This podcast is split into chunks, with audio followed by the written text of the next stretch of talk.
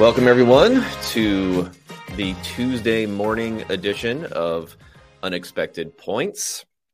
I am your host and uh, humble narrator through all of the craziness that was Monday Night Football.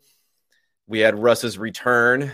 We had Geno's emergence. A lot of uh, Geno lovers, Geno truthers out there.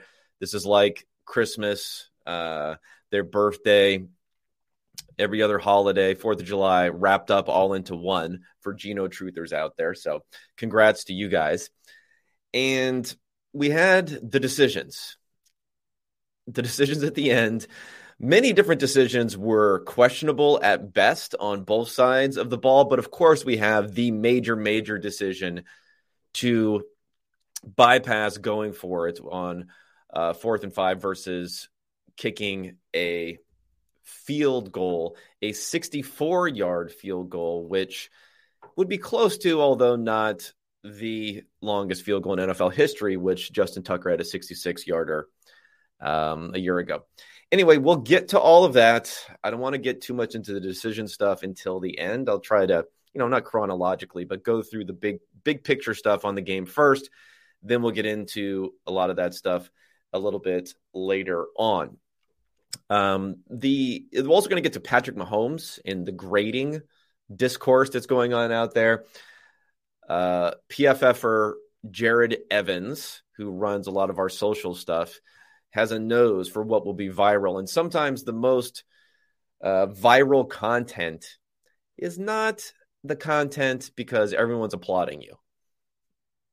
And I think we could say safely that Chiefs fans, at least, and the larger football discourse complex out there was not applauding the Patrick Mahomes PFF grade in the 70s, uh, the eighth best grade of the week. Now ninth best. God, Geno. Geno, Geno's on top of him this week. So now the ninth best grading of the week, despite the fact that his efficiency, uh, according to advanced metrics, at least the one that I follow, was off the charts good in this one and would have been his second best game of all of last season. All right, but I'll, I'll get to the Mahomes stuff. I have my opinions. I'm not a PFF. Uh, I'm going to die on a hill for the grading. I think the grading has a purpose. And, you know, I mix together some other stats that I like to look at, and I'll tell you what those results tell me about what Patrick Mahomes did, and also dig into why the grading doesn't necessarily match a lot of people's perceptions, particularly with Patrick Mahomes in this game. All right, but let's get to the Denver Broncos at Seattle Seahawks. Russ's return. Haters were in tow. There were, uh, I think Sherman was there, Marshawn Lynch was there, others were there. Guess what? These guys don't like uh, Russell Wilson. And I'll get into some of the the Russ hate and the Russ discourse and maybe a little bit of a bad look for the Seahawks and how they've talked about Russ since he's been gone. But for the particulars of this game, I'm going to be going through some grading stuff, but a lot of it based upon advanced metrics, based upon EPA, so expected points added statistics, which will give you exactly how much on a play by play basis value is being added, and everything can be equalized based upon that. And the foundation of what I'm looking at when we're going through these different games is the adjusted scores. For those who haven't followed the podcast before, I'll just mention really quickly that there's the actual score of the game, and then there's a score that I calculate where I'm making adjustments for plays that are less stable. So, down weighting the less stable stuff that teams do and then giving more weight to things the teams do, which are which are more stable. Primarily, the things are success rate versus actual points being added. Um, so, in other words, success rate is a little bit stickier, and then the outlier plays, whether extremely bad plays, extremely good plays, are going to be downweighted a bit in this formula. Success rate being more important. Um, turnover luck in either direction We've seen some teams will get a bunch of turnovers one year, not so many in the next year. Fumbles, in particular, whether or not they are recovered or not. And in this particular game, I'll just tell you now, there were five fumbles, four of them recovered by the Seahawks, which helped quite a bit there. So that'll be part of it, the turnover stuff there. Third downs, which Some teams can consistently be better on third downs, but on a game by game basis, teams have some extreme outcomes in either direction on those high leverage third and fourth downs, which makes a huge difference um, in the game. And lastly, giving some more credit to teams who have a lot of drops, because that's not normally going to happen, giving some more credit to teams that have interceptions that are not turnover worthy plays, and vice versa. If you're having turnover worthy plays, and we saw that for Russ in this one, a couple turnover worthy plays that we graded. One of them was a real big, huge turnover worthy play, which is dropped by Quandre Diggs in the end zone. The other was a Jamal Adams play where he almost had a turnover, which we also call that a turnover worthy play.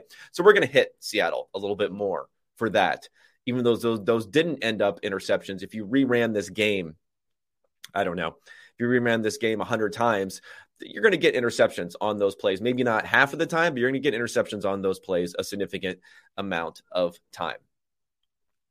All right, let's get to all of the scores here and all of the details for the game. So Denver was a six and a half point favorite going into this. They lose by a point, 17 to 16. My adjusted score, so again, encapsulating all these things we talked about, was Denver 24, Seattle 19. So I had Denver's being slightly better in this game. Why? Well, on offense, they were more successful. Their success rate was in the 80th percentile versus the 65th percentile for the Seahawks. They were better as far as EPA was concerned, too, when you segregate out uh, fumbles and penalties. When you segregate those things out, Denver was a much more efficient offense, primarily because of what they were doing on the ground. If we look at their success rates, they were they had a 59% success rate on the ground versus 35% for the Seahawks. They were gaining uh, 0.12 EPA per rushing attempt versus the Seahawks losing 0.14. Normally, runs are a slightly negative play in expected points added. So, really big numbers for the Broncos there, up in the 85th percentile for their efficiency running the ball and the 40th percentile passing the ball. But you know what? Broncos were actually better passing the ball also, which is a little bit weird. Their success rate was lower. Geno was very successful. Geno was completing passes left and right in this one. He had a 82% completion percentage. So they were really, you know, they never punted, I don't think, until very late in the game, although they didn't have a lot of drives in that second half. So they had a high success rate dropping back. Geno did higher success rate, but the actual EPA per play was lower. That's because the Seahawks were hitting on big plays, and the Seahawks also hit on a couple of big uh, DPI calls. And I give a little bit more credit to DPI than I give to other types of penalties as being sticky. Like I think the offense is earning that a little bit more than perhaps it's being earned with some other things like false starts and, and, and things like that that were just killing the uh, the Broncos in this particular game. So that's that's a reason why they're going in there again. The fumble luck or lack of luck for the Broncos, only recovering one of the um, five fumbles that happened during this game, and on top of that, the penalties, which I mentioned, despite the fact that the Broncos got these big defensive pass interference penalties, they still lost a few points based upon penalties in this game where, you know, maybe that's sticky, maybe that's not, but uh, I don't think they're going to be committing nearly as many penalties as we saw in this last game going forward. It was just an extreme, extreme number for them in this in this contest. All right. Um, some more numbers that we can talk about for this particular game here both teams are actually pretty good converting on third and fourth down, which I was surprised by, despite the despite the fact that fourth down was a disaster for both guys. The grading now, Geno, like I mentioned, an eighty nine point five grade, second highest grade of the week for him. Russ only at fifty three point four because of those two turnover worthy plays. Geno had no turnover worthy plays. Um, the sustainability of what Geno was doing will be interesting to see going forward he had again like you know 80 something percent completion percentage so pretty good there. But what's interesting too is his a dot his average depth of target was only 5.1 which is a very very very low number. So that's something that worked here. We'll see going forward how much we can get from Geno in those in those ways. All right let's get to probably some of the decision stuff now. Can't avoid it too much longer. Um let me set the scene here at the end of the game. I mean, first we had Pete Carroll challenging a spot early in the series, which I believe was on third down. So it only would have forced the Broncos to have a fourth down and an inch sort of try, which didn't end up happening. So it was just like a really, really bad challenge to lose a timeout there. So I don't know what was going on there. And then on the flip side, uh, you know, Nathaniel Hackett said, hold my beer here with some of his decisions to Carroll for the worst decisions possible. And the scene was it was third and 14. The Broncos had the ball at their own 45 yard line. So clearly out of field goal range at this point. Minute and 11 seconds left to go. Uh, completes a nine yard pass to Javonte Williams, setting up a fourth and five at the Seattle 46. And when the pass is caught, there's a minute left to go. So I think when you're analyzing what the decision should have been here, you're not analyzing should they have gone for it on fourth and five with only 20 seconds left to go, which is what they did. They they let the clock run all the way down to 20 seconds before calling a timeout there to set up the field goal, the 64 yard attempt. But the Broncos really had a minute left at that point. And calculating out the win probabilities can be a little bit difficult here. We have a few different sources and I'm going to go to to try to figure this out. Because ultimately, what you're trying to dis- discover in these situations is is our win probability better doing X or is it better doing Y? Now, the win probability for one of the choices for kicking the field goal, there are less variables involved in that. You run the clock down, you kick the field goal, you make it, you win almost 100% of the time. I mean, there would be a little bit of time left on the clock. It's a possibility that they could, uh, the Seahawks could get the ball back and get into field goal range back themselves and make another kick. But we're talking about a negligible amount of time that's going to happen, you know, less than 5% of the time that's going to happen. So you say to yourself, we, we make the kick, we win. We miss the kick, we lose in this circumstance. And then it just comes down to what is your estimate for how often you can make this kick? And I think estimates for this could be all over the place. I'm not sure we have an exact number that we can go off of here.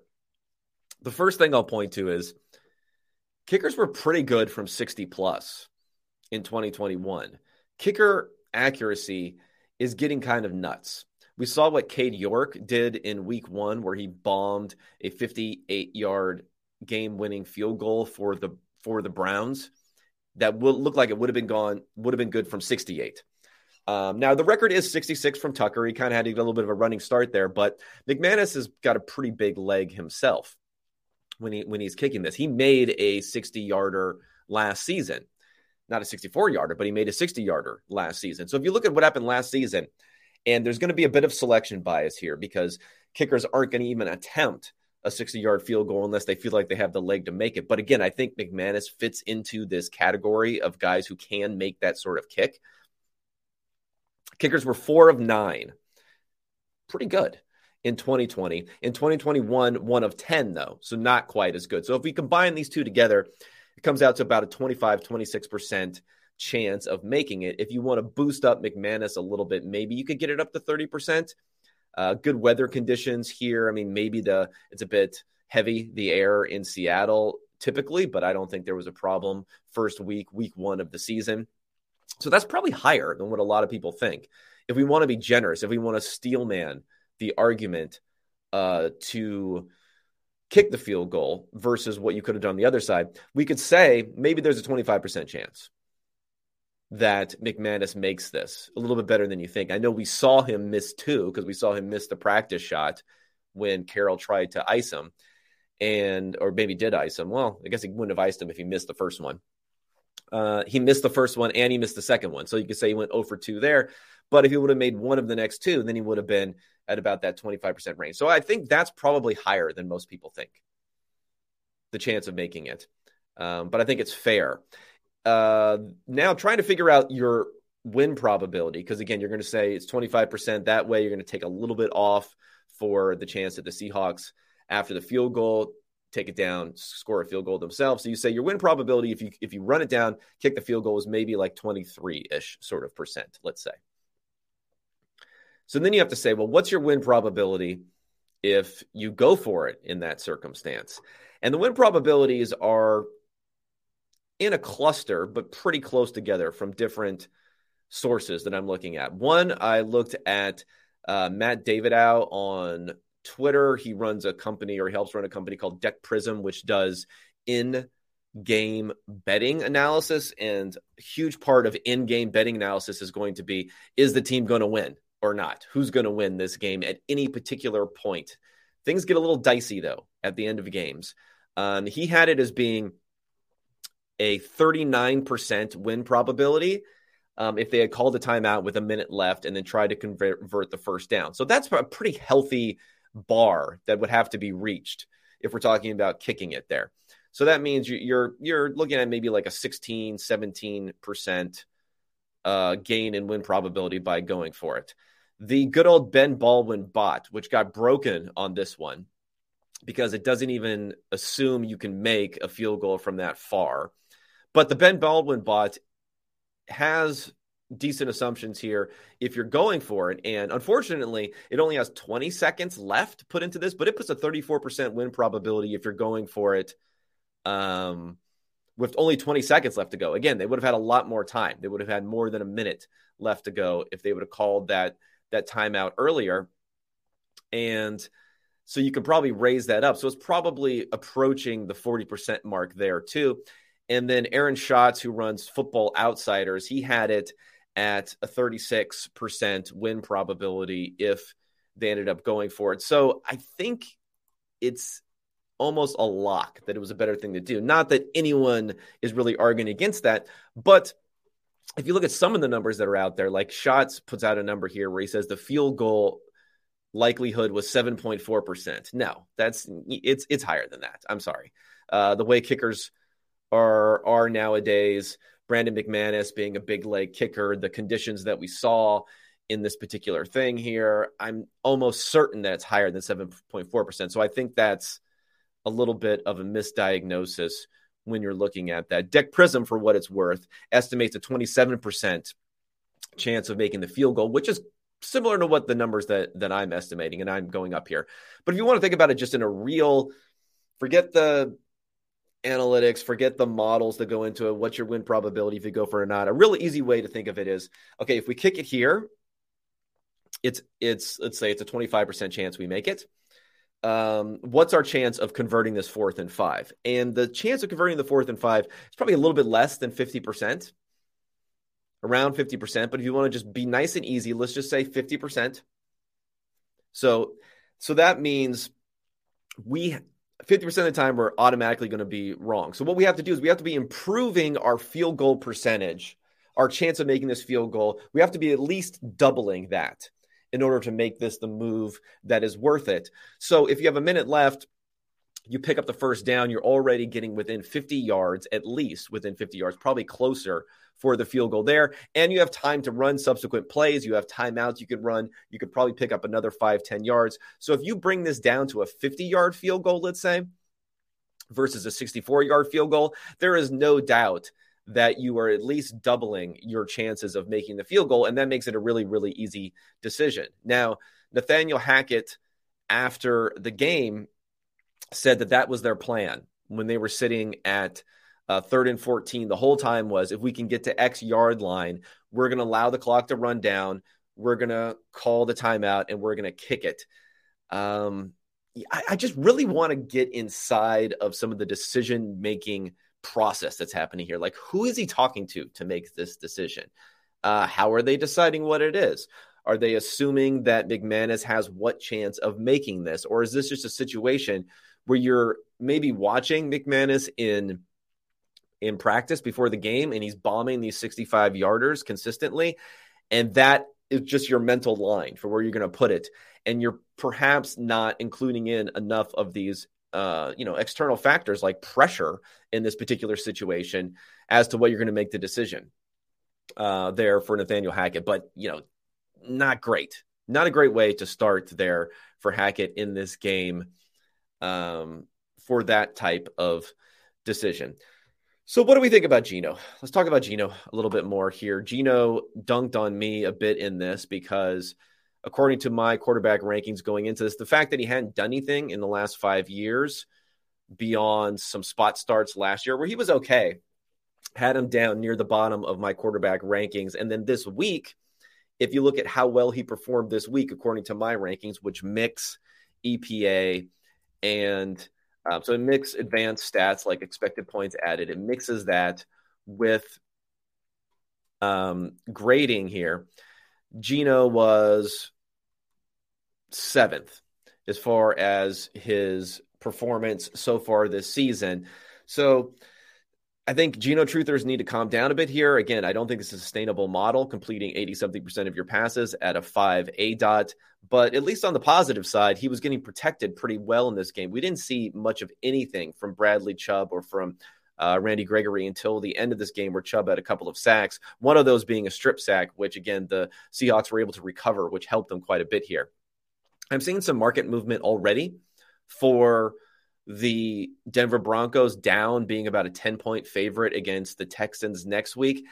I think the Broncos were fine in this game. Like I said, they were a high success rate offense. They had some problems defensively, but it started to come together in the second half. They started to get pressure in the second half. If anything, I'd probably be buying the Broncos off of this, especially as this is a game where they look like they were the better underlying team outside of the turnover, poor turnover luck, poor fumble luck, and penalties that happen in this game. Um, so that's something to look forward look for going forward. The problem, though, for the Broncos is just you're just behind the eight ball in this division. You are going to get a little bit lucky, at least initially, early in the season. You have Kansas City going against the Chargers, so the two teams who won out of the divisional uh, games so far. So there'll only be one team who is two and zero oh uh, either the Chiefs or the Chargers going into this.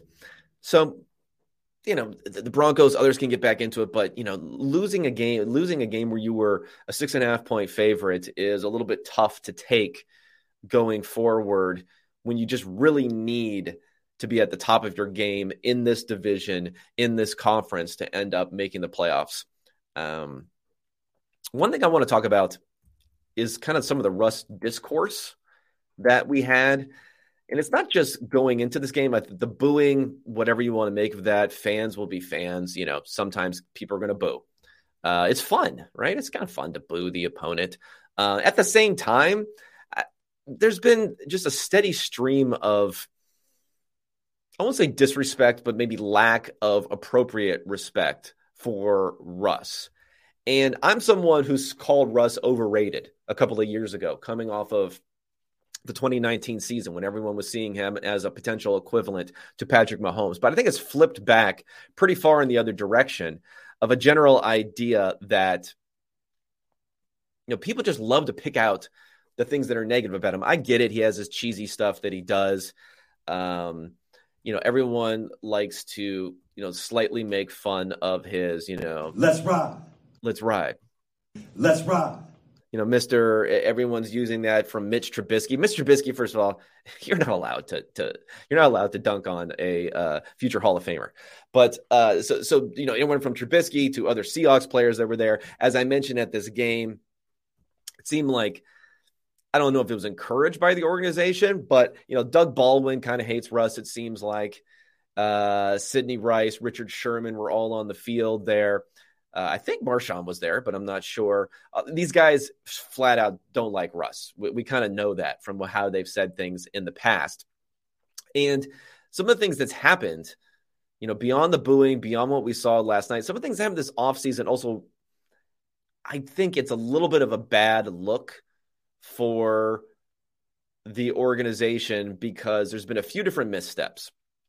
Number one, when he was traded away, you had the Seahawks. They they tweeted out, uh, "Thank you, Russ," and then the PR for the Seahawks followed this up by saying, by you know quote tweeting what the, the what the Seahawks sent out. They followed it up by saying, um, and I'm just going to bring it up here so you can see it here. They followed up by saying, Thank you to one of the best Seahawks quarterbacks in franchise history. One of the best Seahawks quarterbacks in franchise history. Uh, I love Dave Krieg. Dave Krieg was was a man. He was he was a great he was a great quarterback. Uh, not exactly a Hall of Famer. As I went over in my quarterback goat series, you know, Russ is going to be by the time he finishes, he's going to be a top twenty guy in total value added for them. If you look at Hall of Famers even on this team, I mean, Richard Sherman is going to be a Hall of Famer, uh, and he hasn't retired yet, so he's going to make the Hall of Fame. Other than that, Cortez Kennedy, uh, Hall of Famer, Steve Largent, Hall of Famer and Russ is an obvious slam dunk Hall of Famer. So if you look at the, you know, maybe you could say who's the best player amongst those. I don't know. You know, let's not about, talk about best, but there's no doubt at all the most impactful and valuable player in Seahawks franchise history has been Russell Wilson. Yet, you know, he got only one of the best in in franchise history there from the Seahawks PR. And then after that, when they put these statements out, uh, when the Seahawks put their, these different statements out from Jody Allen, the the ownership group, Pete Carroll, and John Schneider, they just could not stop saying over and over again. You know, Jody Allen starts her statement with, "While Russ made it clear he wanted this change," and then she goes into everything else that they say there about Russ. Uh, for Pete Carroll, it says here, as Jody stated, Russ's desire in doing something different for the octave. So then, you know, hitting it, Russ, Russ, Russ wanted this, Russ wanted this, and then later, uh, also for John Schneider, it says when it became evident that Russell was interested in playing elsewhere. Yeah, I get it. He may have been interested in playing elsewhere, but especially from the ownership, the first thing you mention while Russ made it clear he wanted to change, he made Seattle. Why? Why are you caveating your entire statement? this is the best player in your franchise, most valuable player in your franchise history. Just suck it up, suck it up, and just put some praise. You know, put some respect on Russell Wilson's name here.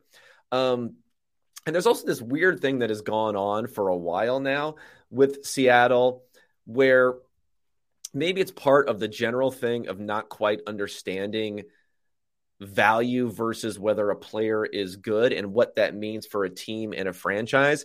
Because if we even go back to years ago, there was an article that always stuck out to me um, it was a Sports Illustrated article. It was called The Dynasty That Never Was Inside the Unraveling of the Seattle Seahawks. This was an article written by Greg Bishop and Robert Klemko over at uh, Sports Illustrated. And the thing that was interesting about this article was that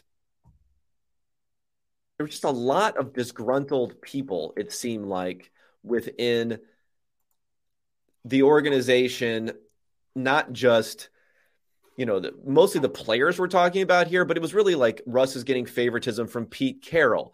And they really saw this organization as being, and this team as being a defense and running team. I think they, probably the players, not Pete Carroll as much, it sounds like, but probably the players fell into some of the same trap that we saw of Russ in earlier his career, where we saw him playing a certain style of play and then discounted the extremely high level of efficiency that he was playing with.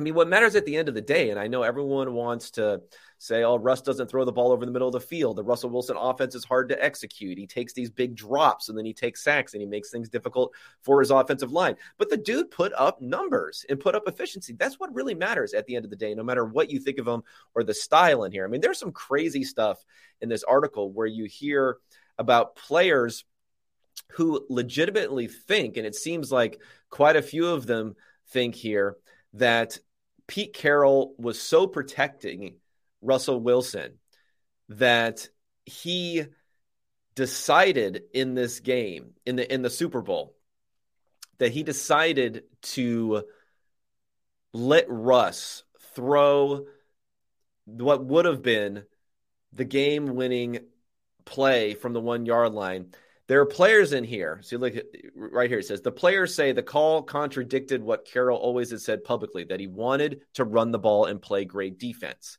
That's how he built the Seahawks. Several players felt that Carroll said one thing and did another in this game. And then later on, they're saying here uh, the MVP thing is they think that maybe Pete Carroll was doing this to let Russell Wilson be the MVP to boost his stature to take it away from Marshawn Lynch. That's the reason that it, that he called that play. I mean, it's kind of insanity. And I know, it, it, like again, Sherman, Chancellor, Avril, who they talking here, Marshawn Lynch, all great players, but all guys, these guys are all out of the NFL at this point. If you're a franchise who's going to hit your wagon to your quarterback who may be cheesy, may rub some people the wrong way. I get it. Are you going to hitch your wagon to your quarterback who now just signed a five year, $250 million extension, still in the NFL, still playing at a high level? Many seasons after that, when the Seahawks defense fell off a cliff, this is a team in the Seahawks that still was winning 10, 11, 12 games with Russell Wilson leading them there this whole idea that Russ didn't deserve this sort of treatment because he wasn't as high of a level as this t- as a team that was a defense and running based team is just nonsense. I mean, there, there's a there's a I can't remember who the coach was, but there's a statement of you don't treat players equally, but you treat them fairly is what you want to do. You don't have the same rules for your best players as you do for you know the undrafted free agent who's trying to make the end of your roster. You just don't. And if there are different rules for Russell Wilson than there are for some of these other guys, that's fine because he's worth it. And I think it's really the other players' misperception that was feeding into them thinking this wasn't fair how Russ was being treated as opposed to a reality there. I mean, it's not a great look that all these former teammates of Russ don't seem to like him, but at the same time, I think it may have been their misperception of what was going on more than anything else. And then the last straw I'll mention about the organization and what I think has been a little bit distasteful um, going on here at the end of the year is there's an article that just came out on ESPN on September 7th where it was called Inside the Russell Wilson Seattle Seahawks drama that led to the Denver Broncos trade. And as part of this, they're saying in this article, in multiple different places, they're saying that he was falling off. People inside the organization thought that he might have lost his ability to scramble and to get out. And as an older older quarterback who relies upon his legs, that he might have been falling off a bit. I mean, yeah, he was his numbers were falling off a bit, but to say he's not Tom Brady, he's not that type of quarterback, the type of quarterback who ends up playing very, very long. He's not Drew Brees, another quarterback who's playing into his 40s. So therefore, he can't keep on going. I think it also ignores some evidence of what we've seen in the NFL, whether it's Doug Flutie playing into his uh, early 40s, um, whether it's someone like Fran Tarkenton, even way back in the 70s, a very similar type of player to Russell Wilson, playing very well, winning an MVP at 35 years old, continuing to play well into his late 30s. I just thought it was weird to like what what motivates the organization to take these shots at Wilson after he's left. I feel like if you're a football organization, it's your job to take hits. You know, it's not your job to to anonymously leak at players in the media, even if they're doing the reverse back to you. Um, because I think that'll pay off dividends in the future with players when they see that you're not that type of organization going forward. So again, a little bit dissatisfied by the fact that you have anonymous front office people uh, saying bad things about Russell Wilson in these articles. Just let him go, let him do his thing, let him, you know, ride off literally, I mean, and figuratively, into into the sunset there uh, to his new team without having to dig in him, in, into him in the future. Um, again, slightly bad look, in my opinion, for the Seahawks. All right, let's get to ad time before we explain and break down the grading of week one that everyone was up in arms about uh, for Patrick Mahomes in particular. We're going to talk DraftKings here. The NFL's opening week was action packed and is just getting started. Get ready for week two of touchdowns, big plays, and even bigger wins with DraftKings Sportsbook, an official sports betting partner of the NFL. This week, new customers can bet just $5 on any football game and get $200 in free bets instantly. Want more action? Everyone can experience the thrill of DraftKings early win promotion. It's simple. This Sunday, bet on any NFL team to win. And if your team leads by 10 points, at any point during the game, you get paid instantly, even if your team loses. Download the DraftKings Sportsbook app now and use promo code PFF to get $200 in free bets instantly when you place a $5 bet on any football game. That's code PFF only at DraftKings Sportsbook, an official sports betting partner of the NFL. Minimum age and eligibility restrictions apply. See description for details. And one other thing I'll mention here is PFF app. If you haven't checked it out, fantasy football guys, betting people, uh, the tools there are just really gone next level here, especially for fantasy football start sit questions, rankings, everything else there. All the advice you're going to get from the fantasy football side from myself, Ian Hartitz, Nathan Jahnke, those guys there. Uh, the app is free to download and use until you know as of right now five star review and we'll go ahead and we'll read out your super bowl prediction if you leave a five star review with that prediction the best ones will be read out on this show. All right let's get to the grading. And uh, let, let, me bring up I got, I got to find i got to find my man jared evans who stirred the pot here a bit, and then I, I gotta I gotta see what sort of numbers we're talking about so far for for Jared, because um, he was stirring the pot here to put to put out the um, the uh, numbers for Patrick Mahomes that everyone was going to to go nuts here. And the reason is he listed off the highest grading of the week. Man, this guy tweets a lot. I can't even get to it here. Um, ah, here we go. Finally, look at this. Wow, numbers here for my man. Uh, 1941 quote tweets, 684 retweets here for for Jared. And I think that his his he lists off the QBs rated so far. Josh Allen number one at ninety one point five. Kirk Cousins, 85.1. Ryan Tannehill, 81.1. Justin Herbert, 79.8. Jameis Winston, that's going to sting some people above Patrick Mahomes, 79.6. Lamar Jackson, 76.8. Jalen Hurts, 76.8. And then Patrick Mahomes. Actually, there's like a teardrop there down at number eight at 71.5. And again, he'll be number nine after we have um, Geno, Geno coming in here. And you know the quote tweets, people were all over this one. I don't need to see the inner workings. Your, you know, your rankings are trash. Uh, Nick Wright get, getting in on the thing here. Um, they recognize it's flawed. ESPN recognize it's flawed, but they changed it. Maybe they should do the same. Nick Wright again, a double tweet from Nick Wright. I guess he's a he's a uh, Chiefs fan. Everyone else is just going, oh, who to get here? Shannon Sharpe. Everyone's man. This is really every. There's a lot of it's like blue check city going on here with everyone jumping in to this thing. Okay, let me let me let me get to what's going on here with the grading for Patrick Mahomes first, right up front, anyone who listens to this program on a regular basis, and if you don't, welcome.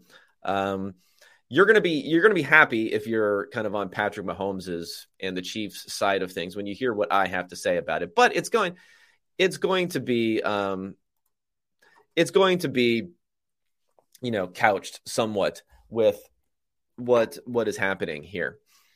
Um, the thing is that the grading looks at certain things. I have said it's more of a throw grade than it is a total process decision, everything sort of grade. The difficulty of grading pre snap, what's going on, the difficulty of grading you know what the reads were whether or not the right read was being made the difficulty of grading who made a mistake maybe in between receiver and quarterback you know someone run, running the wrong route and you can't even necessarily know that which ended up throwing off the process all those things like that. Just very very difficult to get an idea of what is causing that. So what you can grade a little bit better is the accuracy of the throw. And that comes into it a bit. And I think you'll see that PFF grading aligns fairly well with something like a completion percentage over expected number. I was looking at the numbers from next gen stats, which comes up with, you know, depth of target, receiver separation, everything else. And it says how well how good of a pass was this versus what you would expect? How often was it being completed versus what you expect? And some of the names at the top were some of the names who had their our highest grades of the week, like Josh Allen was up there. Uh, Geno Smith was near the top. Patrick Mahomes was was up there, but still he was you know around 10ish sort of range as opposed to the fact that his efficiency, his touchdown to interception ratio, all those sorts of things, extremely high. Um, extremely high number, much much higher than his than that number there. So that's part of it.